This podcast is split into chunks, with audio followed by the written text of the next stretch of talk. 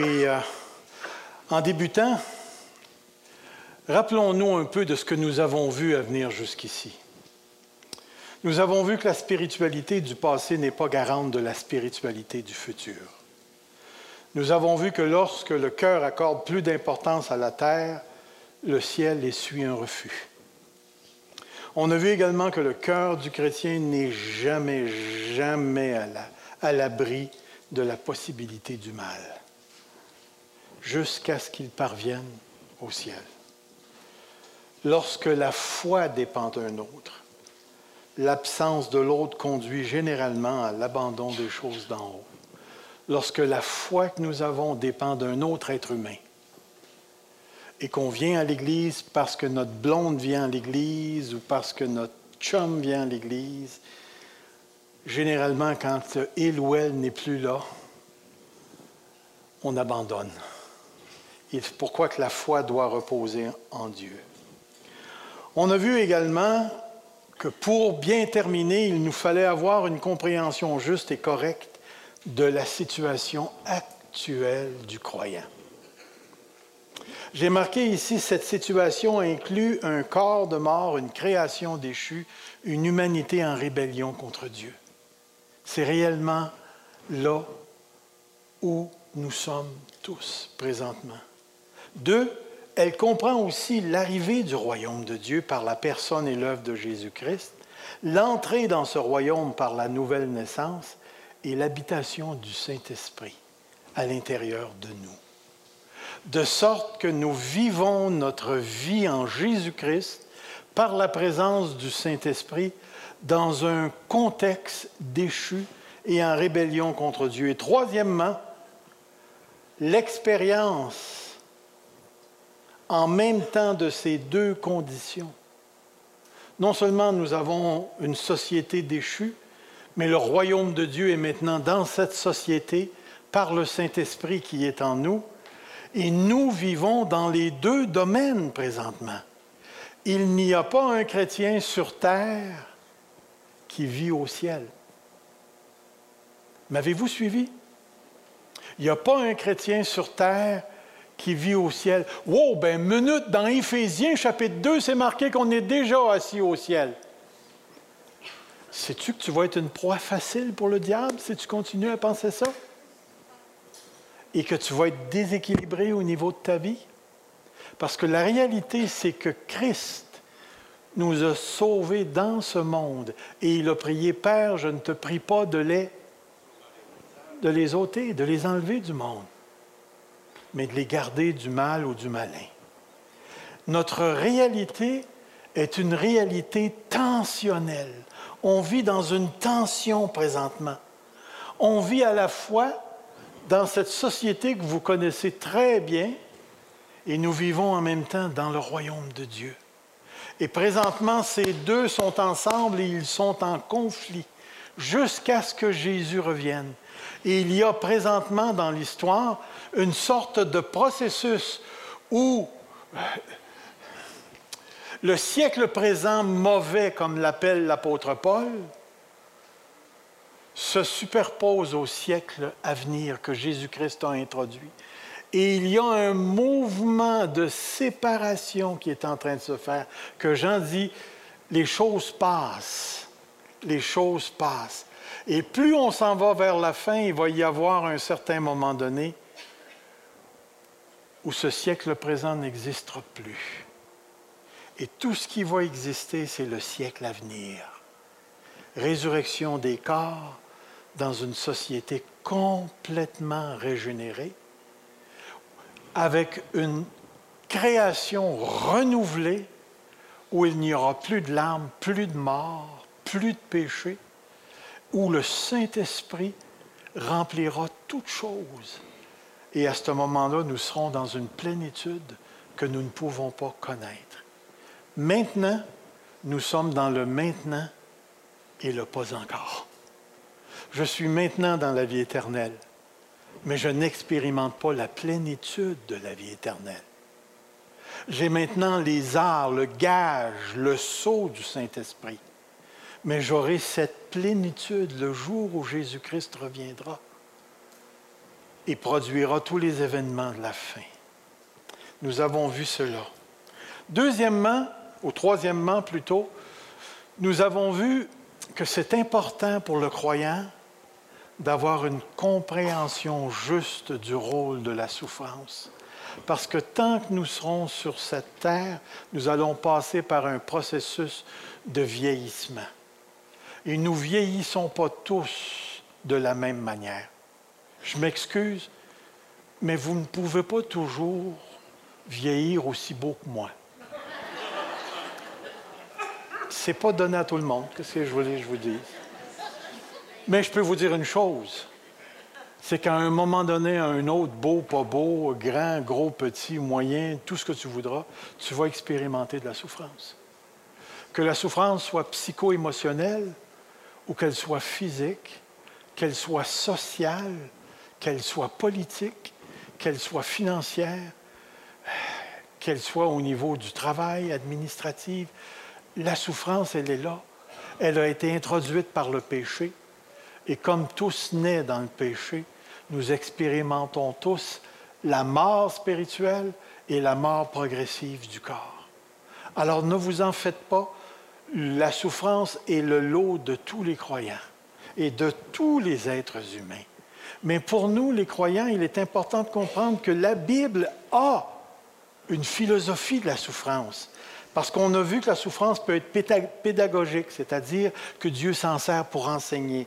Elle peut être aussi euh, corrective, elle peut aussi servir à la délivrance, elle est aussi évangélistique dans le sens que certains enfants de Dieu sont appelés à être des témoins martyrs pour rendre témoignage à un monde en rébellion contre Dieu. Et on a vu également que la souffrance dans certains textes de l'Ancien Testament, surtout à travers l'histoire d'Israël, elle peut être punitive.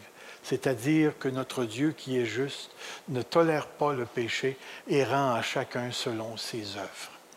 Alors, d'avoir une compréhension de la souffrance avant d'entrer dans la souffrance, c'est tellement important tellement important. Parce qu'aujourd'hui, nous vivons à une époque où une certaine tendance évangélique, c'est de nier la souffrance. Comme j'ai entendu d'une personne, soi-disant pasteur, qui me disait, euh, les enfants de Dieu ne souffrent pas. Dieu ne veut pas la souffrance pour les enfants de Dieu. Et je me disais en moi-même, je ne voulais pas m'engager dans une conversation, mais je me disais, qu'est-ce que tu fais avec Pierre lorsqu'il dit, vaut mieux souffrir si telle est la volonté de Dieu? Puis qu'est-ce que tu fais de Philippiens qui dit, il vous a été fait la grâce, non seulement la grâce de croire en lui, mais la grâce de souffrir pour lui? Et l'apôtre Paul, je ne dirais pas qu'il est mon apôtre préféré, mais je vais certainement lui donner un bec quand je vais arriver au ciel, parce que c'est un gars qui m'impressionne profondément. Il lui-même dit dans Colossiens, j'ajoute les souffrances qui manquent au corps de Christ. Puis en plus de ça, dans 2 Corinthiens chapitre 4, il commence à énumérer toutes les souffrances qu'il a vécues. Puis en plus de ça, dans son appel, Dieu va dire à Ananias, tu diras à Paul, je vais lui montrer tout ce qu'il devra souffrir pour le royaume de Dieu. En tout cas, moi, je peux vous dire une chose. Quand j'ai lu ce texte-là, j'étais beaucoup plus jeune. Beaucoup plus jeune. Et aujourd'hui, je ne veux plus être apôtre. Savez-vous ce qui s'est passé quand j'étais un peu plus jeune? Je pense que je vous l'ai déjà raconté. Hein? J'étais jeune chrétien zélé. Écoutez, dans le premier mois, j'avais lu le Nouveau Testament six fois. J'étais rendu que je témoignais à des curés, à des sœurs.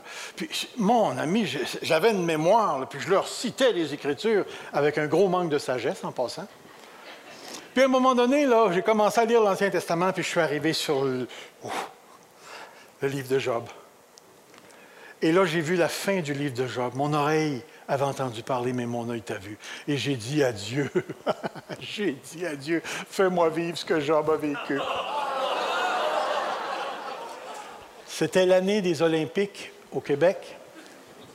Je suis rentré à l'hôpital avec 105 de fièvre. J'ai perdu tous mes cheveux. J'ai perdu 33 livres en trois semaines. En plus de ça, un soir, les docteurs sont rentrés dans la chambre. Ils m'ont passé des fils à l'intérieur, puis le docteur a dit Madame Pinard, ce soir, votre fils, il passe ou il meurt. Fait que pouvez-vous vous imaginer que je voulais plus vivre Job? Après ça? Parce que mon œil l'a vu, euh, c'est-à-dire mon oreille avait entendu parler de lui, mais mon œil n'a rien vu. Tout ça parce que Dieu est dans le processus de se servir de la souffrance pour prendre soin de ses enfants. Aujourd'hui, on va regarder, on va terminer sur ce thème-là avec un sujet qui, qui est de toute importance, le sujet de la foi. D'ailleurs, c'est un sujet de l'heure. Pour la simple raison qu'aujourd'hui, la foi est principalement associée à la guérison physique. Et on entend parler tous ces prédicateurs populaires qui nous disent d'avoir la foi. Et j'ai un fichu de problème avec leur approche, parce que la foi va beaucoup plus loin que la guérison. Ça ne l'exclut pas, mais ça va beaucoup plus loin. J'aimerais vous dire que la parole de Dieu nous donne trois angles, dans un certain sens, pour parler de la foi.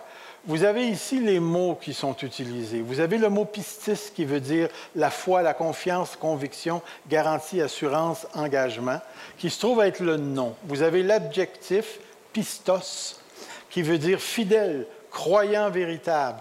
Et vous avez pisteo qui est le verbe croire, avoir foi, euh, confier, se confier, euh, enraciner.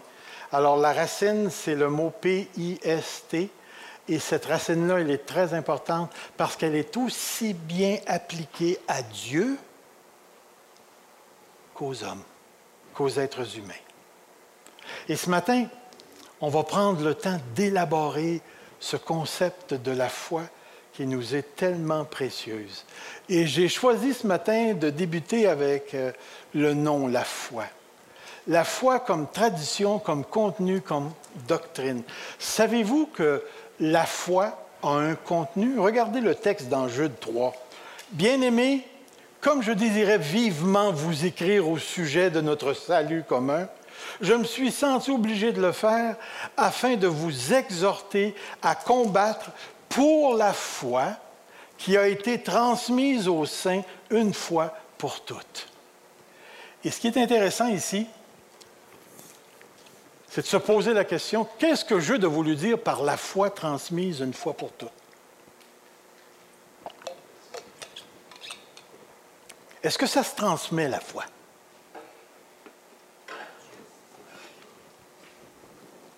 Est-ce que je peux arriver aux côtés de vous, là? Un peu comme mon, téléphone, tu, sais, tu colles un téléphone, puis il transmet, mettre à côté de vous, puis faire... Et voilà, tu as la foi. Ce bord-là, et là, tu as la foi. Est-ce que c'est de ça qu'il parle? Vous savez très bien que c'est pas comme ça. Parce que si c'était comme ça, moi, je marcherais dans Grimby et puis je transmettrais la foi à tous les gens que je rencontre. Il n'y aurait pas un restaurant où on n'aurait pas un déjeuner appelé le Saint. S-A-I-N-T. Écoutez, c'est pas comme ça lorsqu'on parle de la foi qui a été transmise une fois pour toutes, on parle de quelque chose d'historique, quelque chose qui nous a été donné et qui s'est passé d'une génération à une autre. Et dans le contexte de Jude, on sait très bien que c'est le témoignage apostolique ce que les apôtres ont vécu, ce que les apôtres ont vu, ce que les apôtres ont écrit, a été transmis une fois pour toutes. Une fois pour toutes. Et c'est important pour nous. La foi est l'acceptation d'un message. Regardez dans Romains 6, 8. Or, si nous sommes morts avec Christ, nous croyons. Lorsqu'il dit ça, il fait une affirmation, une affirmation qu'on appelle propositionnelle, c'est-à-dire une affirmation de contenu. Une affirmation de contenu que tu peux savoir ou ne pas savoir. Nous croyons que nous vivrons aussi avec lui. Est-ce que vous croyez ça? Alors vous avez une doctrine. Vous avez un, un contenu dans votre foi. Regardez l'autre message. Car si nous croyons que Jésus-Christ est mort et qu'il est ressuscité, croyons aussi que Dieu ramène par Jésus-Christ avec lui ceux qui sont décédés. Croyez-vous à la résurrection des morts? Alors vous avez une doctrine. Vous avez un contenu à votre foi. Et laissez-moi vous dire que c'est tellement important. La dernière fois que nous étions ensemble, ben, c'est la semaine passée, j'espère, David nous a parlé des pensées. Vous savez que les pensées ont un effet sur notre manière de relationner avec la réalité? Vous le saviez? Puis que ce que tu crois, tu le fais. Si tu crois que tu es un hypocrite, tu vas faire de l'hypocrisie. Si tu crois que tu es honnête et franc, tu vas reproduire ça dans tes comportements, dans ton langage, dans ta manière de voir les choses et dans tes relations avec les gens. Ce que tu crois profondément dans toi-même, là, détermine la nature de la relation que tu as avec Dieu et avec les gens autour de toi. Le contenu de ta foi est très, très, très important. Regardez dans un Corinthien ici, pour moi, frère, lorsque je suis allé chez vous, euh, ce n'est pas avec une supériorité de langage ou de sagesse, je suis allé vous annoncer, annoncer. T'as quoi, Paul? Le témoignage de Dieu. Le témoignage de Dieu. Et Paul, c'est quoi le témoignage de Dieu? C'est que Dieu a envoyé son Fils Jésus-Christ pour vivre et mourir pour nos péchés, pour ressusciter d'entre les morts, pour nous justifier devant Dieu. Et tout ça pour ceux qui croient afin qu'ils aient la vie éternelle et le pardon des péchés. Le témoignage qui a été transmis une fois pour toutes. Si vous avez une Bible, vous avez le témoignage de Dieu. Et ce n'est pas n'importe quel témoignage.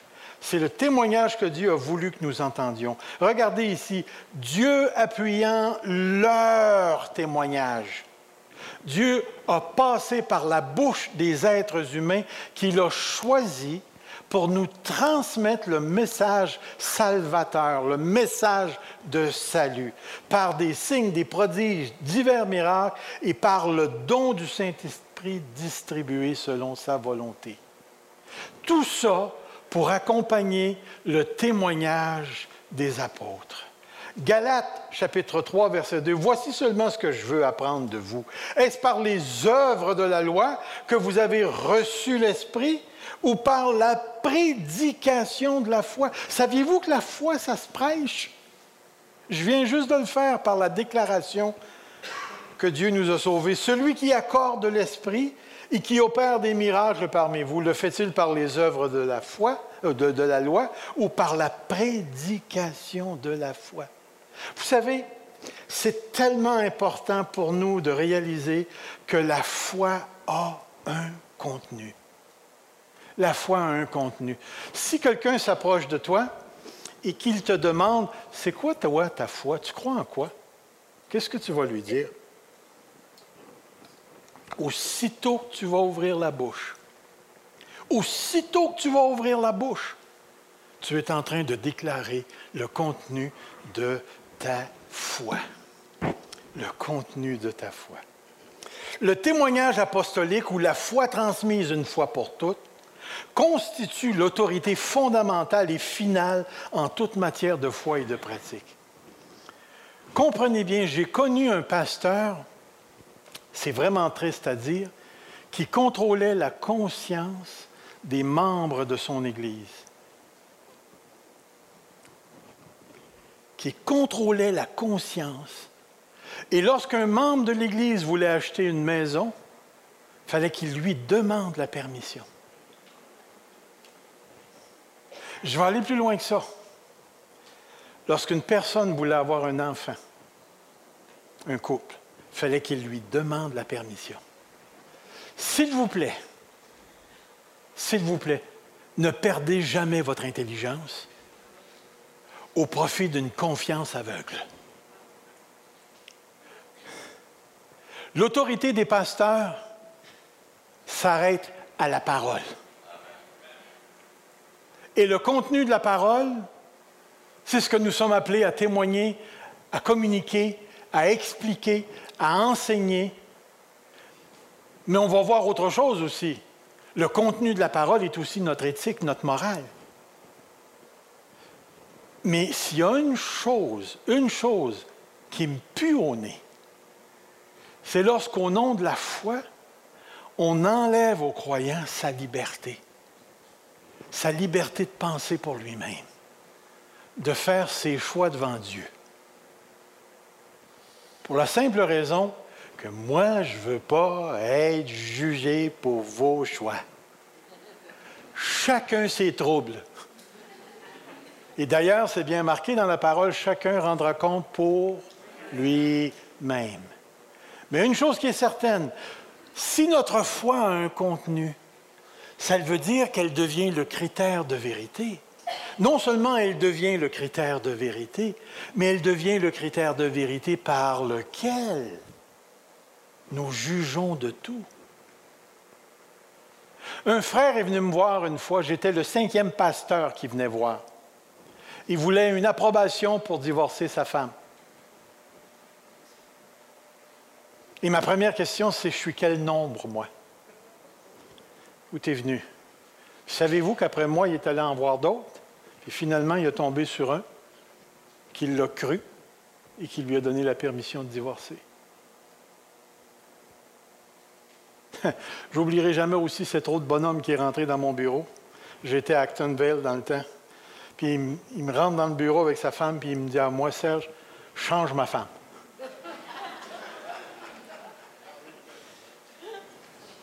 Comme si j'avais ce pouvoir-là. Comme si j'avais ce pouvoir-là de, changer les gens. Le gars avait une fausse conception du pasteur. Et il avait certainement une fausse conception du mariage. Parce que ça ne marche pas comme ça. Le contenu de ta foi. La foi n'est jamais sans contenu, elle n'est jamais vide. Ici, je donne deux exemples que j'ai trouvés très intéressants. Lisez bien ça ici. Mes livres sont un handicap à l'expérience de l'esprit. Je possède une bibliothèque assez volumineuse. Alors, je suis assis à mon bureau et il y a soi-disant un frère qui connaît les choses de l'esprit. Il entre dans mon bureau, puis il pointe à toute ma bibliothèque et dit, c'est pour ça que tu n'expérimentes pas l'esprit.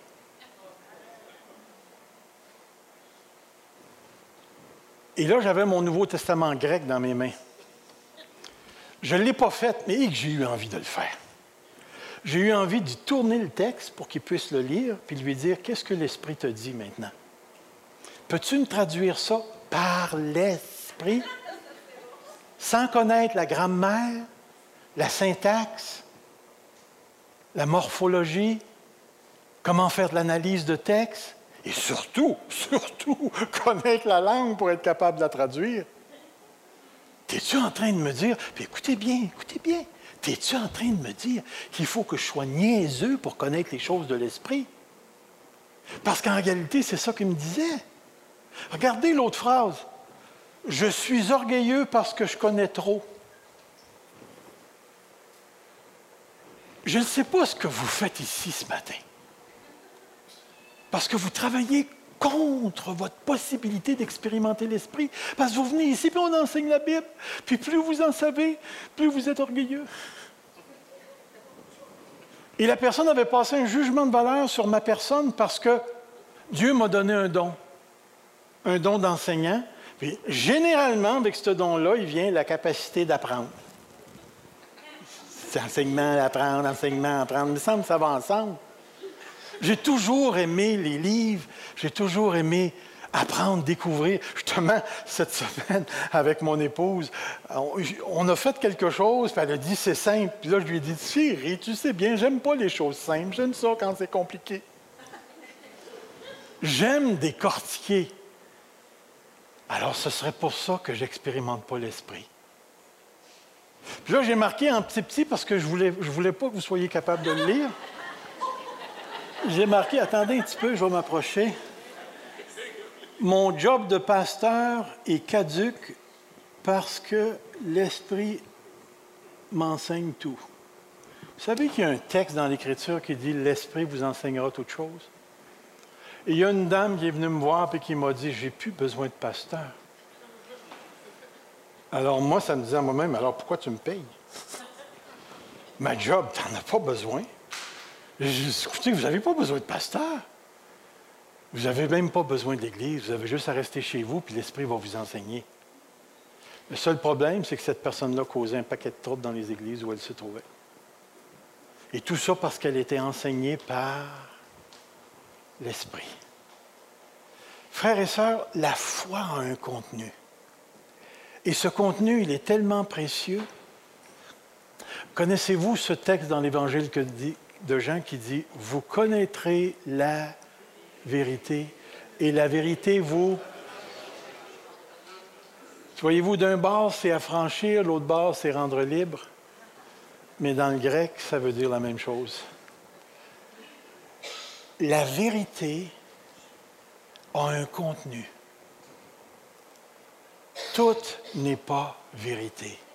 Alors, frères et sœurs, d'apprendre à connaître Dieu, d'apprendre à connaître sa parole, c'est tellement important. Regardez bien ce que j'ai écrit ici. Croire que la Bible est la parole de Dieu et savoir se servir de la Bible, sont deux choses différentes. Je m'en vais en voiture avec un gars. J'y expose un problème que j'ai. Il pogne la Bible et il trouve ça comme ça. Puis il dit Lis ça ici. Puis il dit Ton problème est réglé. Ça n'avait absolument rien à voir avec mon problème. J'ai dit, c'est-tu comme ça que tu trouves la volonté de Dieu? C'est-tu comme ça que tu réfléchis? C'est-tu comme ça que tu penses? C'est-tu comme ça que tu règles les problèmes des gens? Alors ce matin, on va avoir une filée. Si vous avez des problèmes, je vais être ici, là, puis je vais tourner les pages de la Bible comme un jeu de cartes. Je vais mettre mon doigt là, puis votre problème est réglé. Est-ce que c'est comme ça qu'on manipule la Bible? Est-ce que c'est comme ça? Ou bien est-ce que la Bible a un contexte? Est-ce que la révélation de Dieu, elle est progressive? Ça veut dire que Dieu dit une chose à une époque, mais il va en révéler la plénitude du sens à une autre époque. Est-ce que c'est vrai que Dieu nous a transmis un message dans une langue ancienne, même morte, le grec biblique? Est-ce que c'est vrai qu'il faut apprendre le grec pour être capable de traduire ça en français, en japonais, en anglais, ainsi de suite? Est-ce que c'est aussi vrai que l'Ancien Testament, il y a des choses qui sont finies? Est-ce que vous avez apporté votre mouton ce matin pour qu'on le sacrifie? C'est fini, c'est fini, fini, fini, fini. Mais est-ce qu'il y a de la continuité? Oui, il y a de la continuité. Comment cette continuité-là se fait?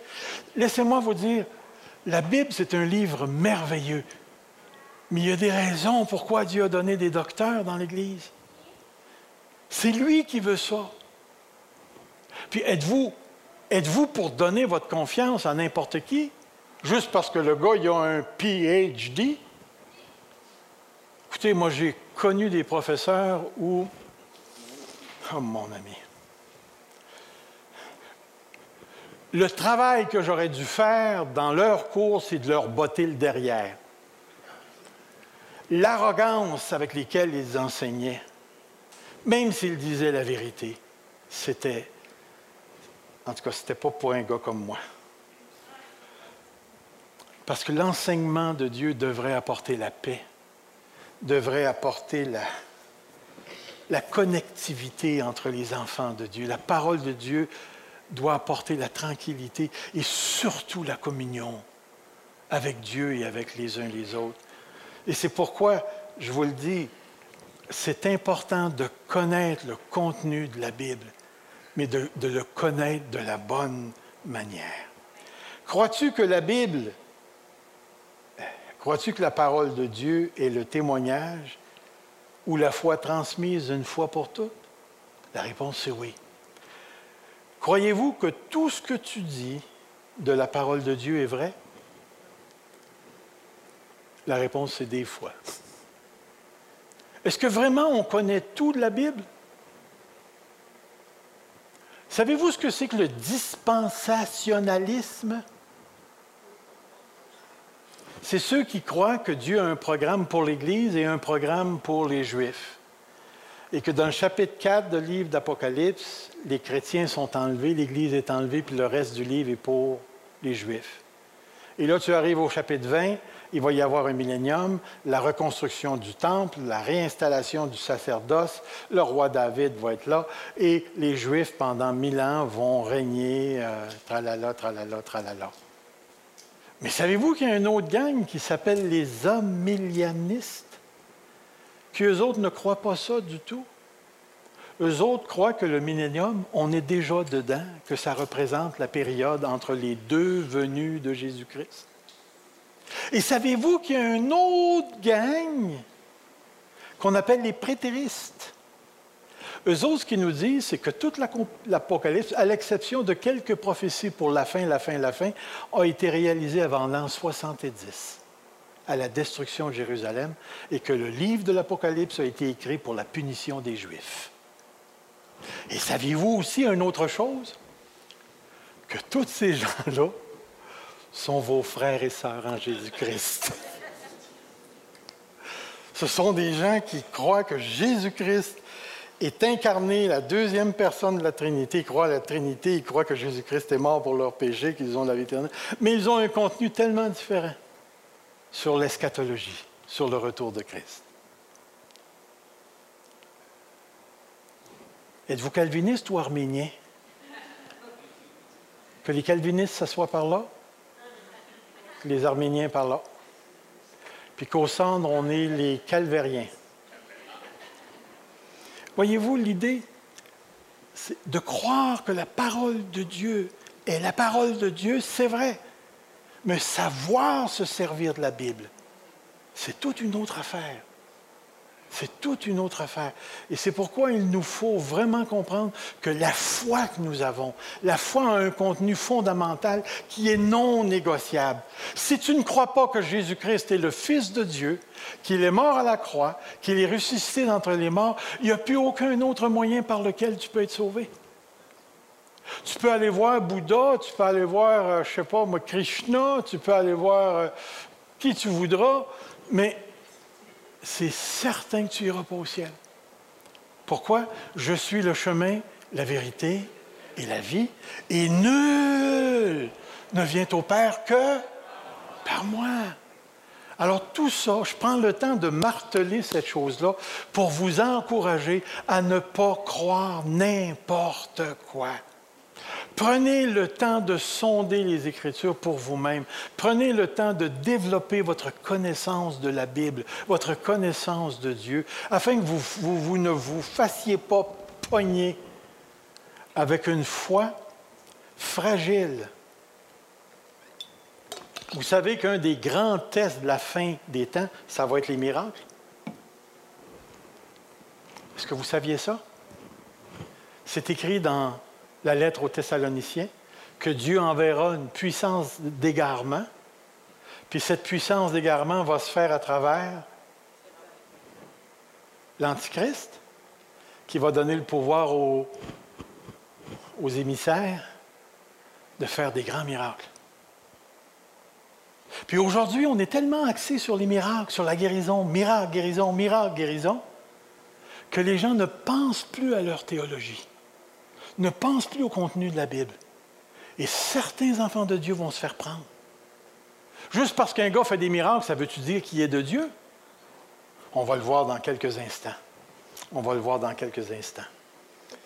La foi en tant que fidélité. C'était la foi en tant que contenu, en tant que fidélité. Et je n'élaborerai pas plus qu'il faut là-dessus, mais je vais vous donner des textes. Dieu est fidèle. Dieu est pistos. Êtes-vous content que Dieu soit fidèle? Eh mon ami, lui qui vous a appelé à la communion de son Fils, Jésus-Christ notre Seigneur. Que dire si quelqu'un n'a pas cru? Leur incrédulité annulera-t-elle la fidélité de Dieu? Regardez le texte. Ça, j'ai trouvé ça intéressant, ce texte-là. Dans Galates chapitre 2, verset 16, l'apôtre Paul développe tout le concept du seul évangile véritable. Il va dire néanmoins, sachant que ce n'est pas par les œuvres de la loi que l'homme est justifié, mais par la foi en Jésus-Christ. Mais il y a eu des dizaines d'articles théologiques décrits sur ce texte-là, et certains ont défendu la traduction qui vient. Néanmoins, sachant que ce n'est pas par les œuvres de la loi que l'homme est justifié, mais par la foi de Jésus-Christ.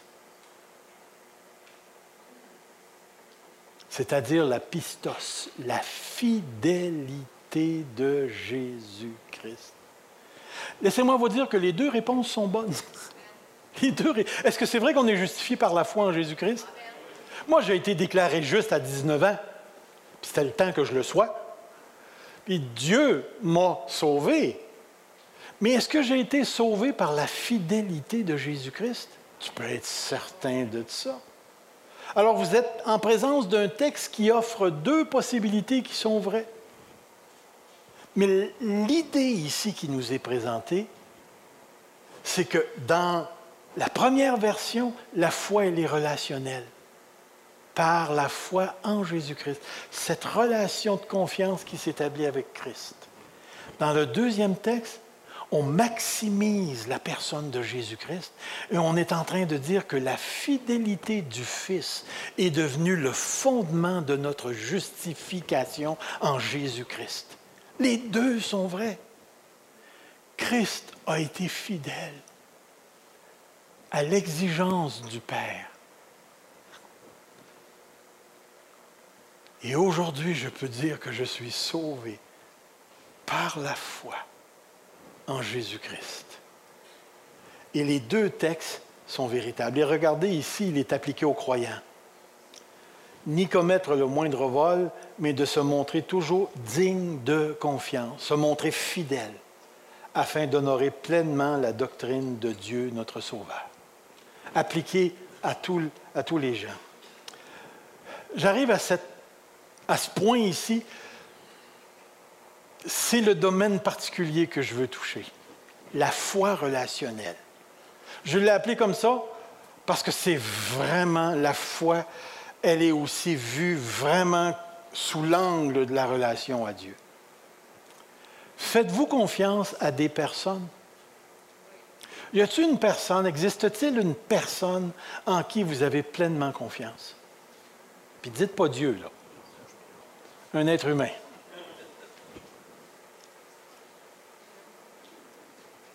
Qu'est-ce que cette personne-là sait de vous?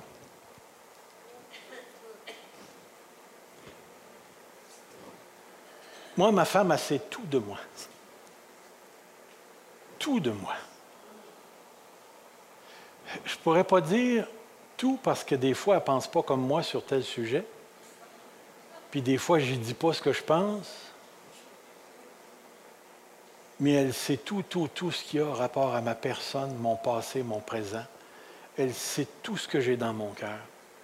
Et c'est une relation tellement ouverte, tellement libre. Elle a tout ce qu'il lui faut pour me détruire. Sérieux?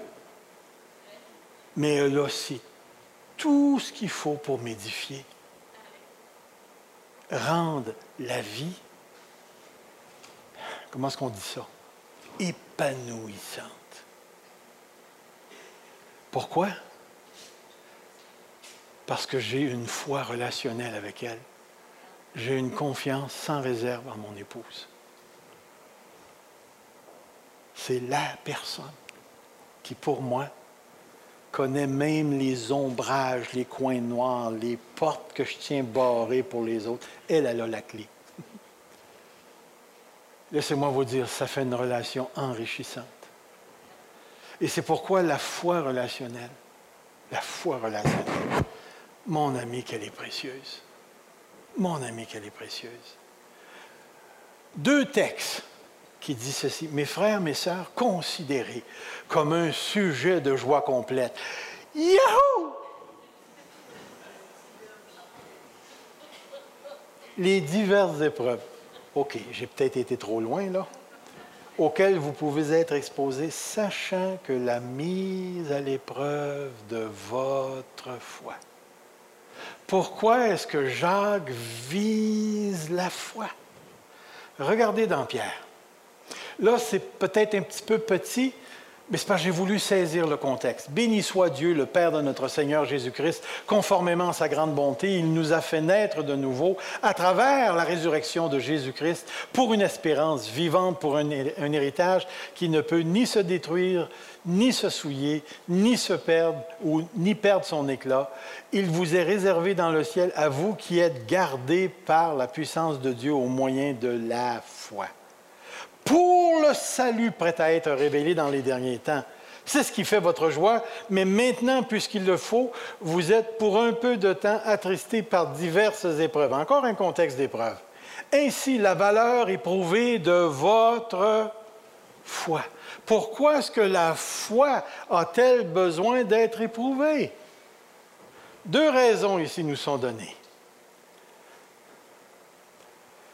Sachant que la mise à l'épreuve de votre foi produit la persévérance. Dans certaines versions, la patience.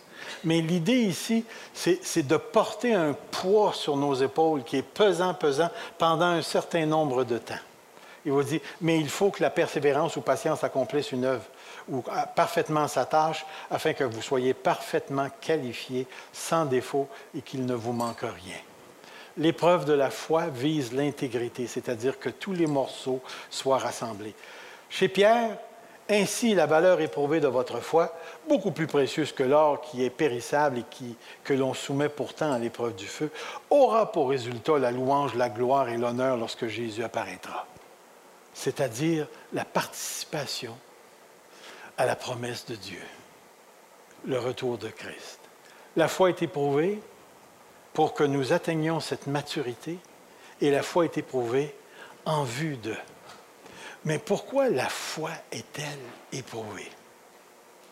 Vous savez, ces trois aspects, les trois aspects qu'on a vus, ça fonctionne ensemble ici. Croire, fidélité, foi, ça marche ensemble.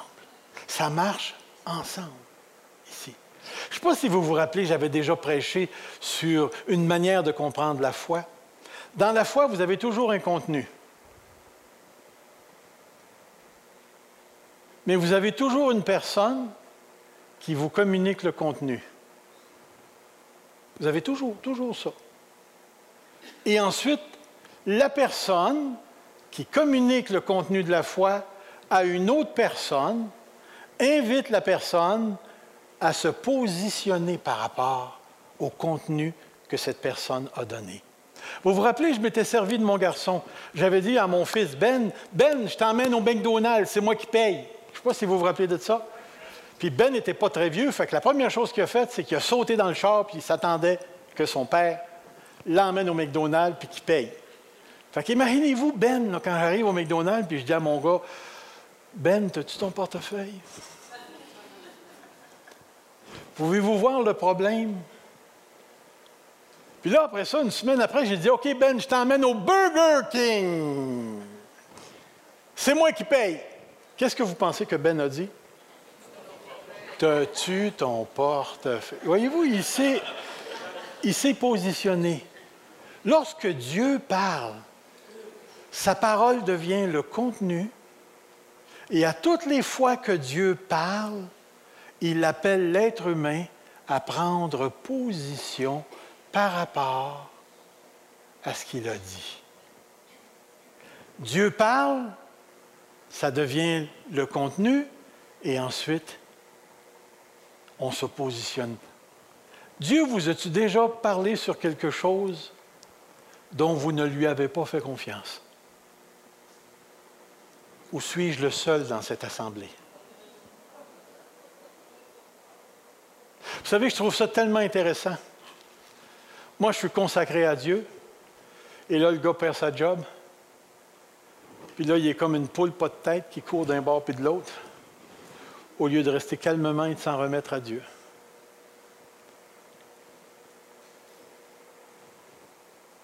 La personne apprend qu'elle a un cancer. Puis là, tout de suite, elle court d'un bord puis de l'autre. Trouver le guérisseur qui va faire, au lieu de mettre sa confiance en Dieu. Je ne sais pas, moi. Est-ce qu'il y a des gens qui ont fait confiance pour régler des problèmes d'Église? D'autres qui ont fait confiance pour des mariages branlants? Est-ce que vous avez déjà vécu l'expérience de vous retrouver dans une situation Aimez vos ennemis. Avez-vous déjà été dans cette situation-là? Moi, toutes les fois que je me fais couper sur la route, faut j'aime mon ennemi. Parce qu'en dedans, ça ne veut pas aimer. Ça veut plutôt toi, petit point. L'idée ici, là, c'est que notre foi, et ce n'est pas pour rien qu'on utilise l'idée du feu, l'idée de l'épreuve. Vous savez ce que c'est que des scories? Les scories, c'est les déchets qui coulent, qui découlent du métal chauffé. Vous savez, mettons que vous mettez un once d'or dans le feu et que vous la purifiez par le feu et que. Allez-vous avoir plus d'or après? Vous allez encore avoir un, un once d'or. Mais quelle sorte d'or allez-vous avoir? De l'or beaucoup plus pur. Dieu éprouve la foi parce que la foi, c'est ce qui établit le lien entre Dieu et toi. Comprends ce que je viens de dire. Ce n'est pas la foi qui sauve, c'est Dieu. La foi, c'est le connecteur, c'est le moyen. Mais allez pas penser que la foi, c'est quelque chose que tu traînes dans ta poche, puis là, tu dis, OK, la foi, là, puis là, je me connecte par la foi, puis ça se connecte à Dieu, yeah! C'est pas comme ça que ça marche. La foi, c'est pogné après toi. Je vais même aller plus loin que ça. La foi, c'est toi. Pourquoi? Parce que la foi, c'est toute ta personne qui choisit elle-même de se positionner devant Dieu. La foi, ce n'est pas un bloc, c'est toi d'une certaine manière. C'est toi d'une certaine manière. Et je vais te dire, moi, d'une certaine manière, a réellement eu besoin d'être purifié pour que ma manière devienne sa manière. Et Dieu m'a transformé. Je ne suis plus le jeune chrétien amoureux de Dieu, baveux et ainsi de suite. Je suis maintenant le vieux chrétien pas mal moins baveux qui fait confiance à Dieu. Ces temps-ci, frères et sœurs, au niveau de mon expérience personnelle, je vous dirais qu'à l'intérieur de moi, là, c'est comme si je me suis couché complètement dans la main de Dieu. Et en ce moment même, ça apporte une paix et une tranquillité, même si à la surface, ça brasse. Mon épouse et moi, on est pris dans la maladie. On a des mauvaises nouvelles. Notre corps vieillit. On le sent. Mais si seulement je pouvais vous ouvrir ma poitrine pour que vous puissiez voir en dedans comment j'ai confiance que mon Dieu va m'emmener à terme. Comment est-ce que mon Dieu m'aime et qu'il me transforme? Oh, je vais sauter ça, cette partie-là. Puis je vais vous emmener ici. La foi est la réponse de l'homme à l'offre de Dieu. La foi engendre notre relation individuelle avec Dieu. Et la troisième, la foi nous permet de transcender. Savez-vous ce que c'est que la transcendance? C'est tout ce qui dépasse les sens. Là, présentement, là, si vous me voyez, vous ne transcendez pas. Vous me voyez à travers vos yeux, vous m'entendez à travers vos, oreilles. Euh, nous vivons une expérience de sens présentement. Mais dès que vous priez, vous transcendez ce monde. vous entrez dans un autre domaine. Vous entrez dans la sphère de Dieu, dans la sphère de l'Esprit. Ce matin, on a chanté, on a adoré. Êtes-vous capable de prendre l'objet de votre adoration puis de le mettre sous un microscope? Ça ne se fait pas. Dieu n'est pas comme ça. À toutes les fois que vous rentrez en vous-même et que vous louez Dieu, vous transcendez, vous dépassez les sens. Et la foi nous permet ces expériences-là. Écoutez, les dons spirituels nous permettent de dépasser les situations actuelles. Les, les visions nous permettent d'entrer dans une sphère de l'esprit qui est bénissante, mais qui permet à l'homme de sortir de l'ordinaire. La foi, frères et sœurs, nous permet de rencontrer le Dieu qui ne se touche pas physiquement. Alors quand je vois le petit scientifique qui s'en vient me voir et qui me dit, moi je crois juste que je peux vérifier puisque je peux tester par les sens, mais je me dis en moi-même, mon gars, c'est tout ce que tu vas avoir. Mais aussitôt qu'il va me parler de l'amour de sa femme ou de ses enfants, je vais lui demander, essaye donc de mettre l'amour en dessous d'un microscope. Comment est-ce que je vais savoir que tu n'es pas en train plutôt de courir après son argent parce qu'elle a eu un héritage? Puis les enfants, c'est juste un hameçon pour te la garder collée. Parce que si je me fie au sens, tu es juste un gros morceau de viande qui se colle sur un autre morceau de viande. Mais aussitôt que tu es dans l'amour, tu dépasses quelque chose. Et savez-vous que Dieu nous a créés avec un esprit? une âme pour être capable de communier avec lui? Que Dieu, on, est la créature qui se trouve à être capable de fonctionner dans les deux mondes. C'est pas naturel pour les anges de rentrer dans notre monde à nous.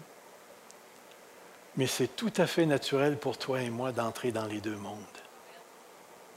Toi et moi, on a été faits par lui, pour lui et de lui. Nous sommes les êtres qui portons l'image de Dieu. Et à cause de cela, la foi, c'est toute la personne qui se remet elle-même entre les mains de Dieu. C'est pourquoi c'est tellement important, la foi, tout au long de notre pèlerinage terrestre. S'il y a une chose que Dieu veut nous apprendre, et quelqu'un justement me demandait si tu avais une seule chose à enseigner, puis après ça, tu mourrais, là, puis tu t'en irais, j'ai dit, euh, pas le fun, ta question. Mais elle est quand même provocatrice. Si j'avais une seule chose que je pouvais enseigner, une seule chose que je pouvais conseiller à n'importe quel chrétien, peu importe l'âge, devient totalement dépendant de Dieu. Et la seule façon de devenir totalement dépendant de Dieu, c'est que tu sois éradiqué de tout orgueil et de la peur. Et pour ça, Dieu doit enlever les scories qui sont encore dans ta foi. Seule une foi humble peut emmener une personne à s'humilier devant Dieu au point d'être capable de saisir que toute la surface de cette terre est passagère et que tous les événements aussi ébranlants et peurants qui peuvent être ne changeront jamais la décision que Dieu a prise d'avoir une relation avec toi. Et à cause de ça, Même si un jour on devait devenir des martyrs placés devant un Platon avec un revolver sur la tempe en nous disant tu renies, notre réponse, c'est que ta volonté soit faite. Frères et sœurs, j'aspire tellement ces temps-ci à dépasser mon corps et le corps de mon épouse. J'aspire tellement intérieurement à dire, c'est correct. Je suis totalement, totalement entre les mains de Dieu. J'aspire, là je vais utiliser le beau mot parce qu'il est beau, à la béatification. Je veux voir Dieu. Je veux voir Dieu. Et je veux faire comme Paul, c'est pas que, que je suis arrivé, mais je cours. Ces temps-ci, ça court tranquillement, ça je peux vous le dire. Mais en dedans, ça ronne, ça. Je veux Dieu. Je sais que je ne peux pas le voir tant que je vais avoir ça. Mais Dieu a la capacité de s'accommoder à ma situation. Combien est-ce qu'il y en a qui ont déjà ressenti la présence de Dieu ici? Levez donc la main juste pour voir.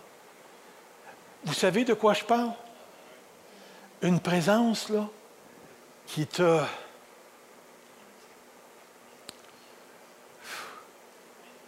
qui te dit que tu as été faite pour ça. Tu as été faite pour lui. Et cette présence-là,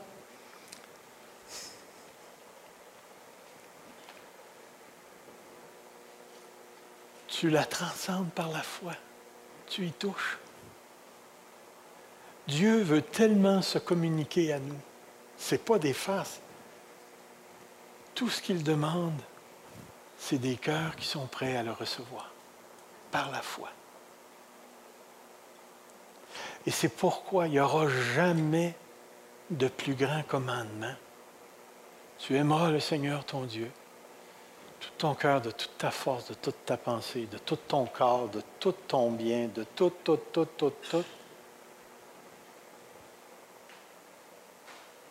Parce que tu possèdes en toi la semence du divin par la présence du Saint-Esprit. Que Dieu nous accorde ce matin, que Dieu nous accorde ce matin de voir que la foi, c'est la clé de la relation avec Dieu. La foi a un contenu qui t'emmène à la fidélité et qui te demande de te positionner par rapport à ce qui t'a été dit.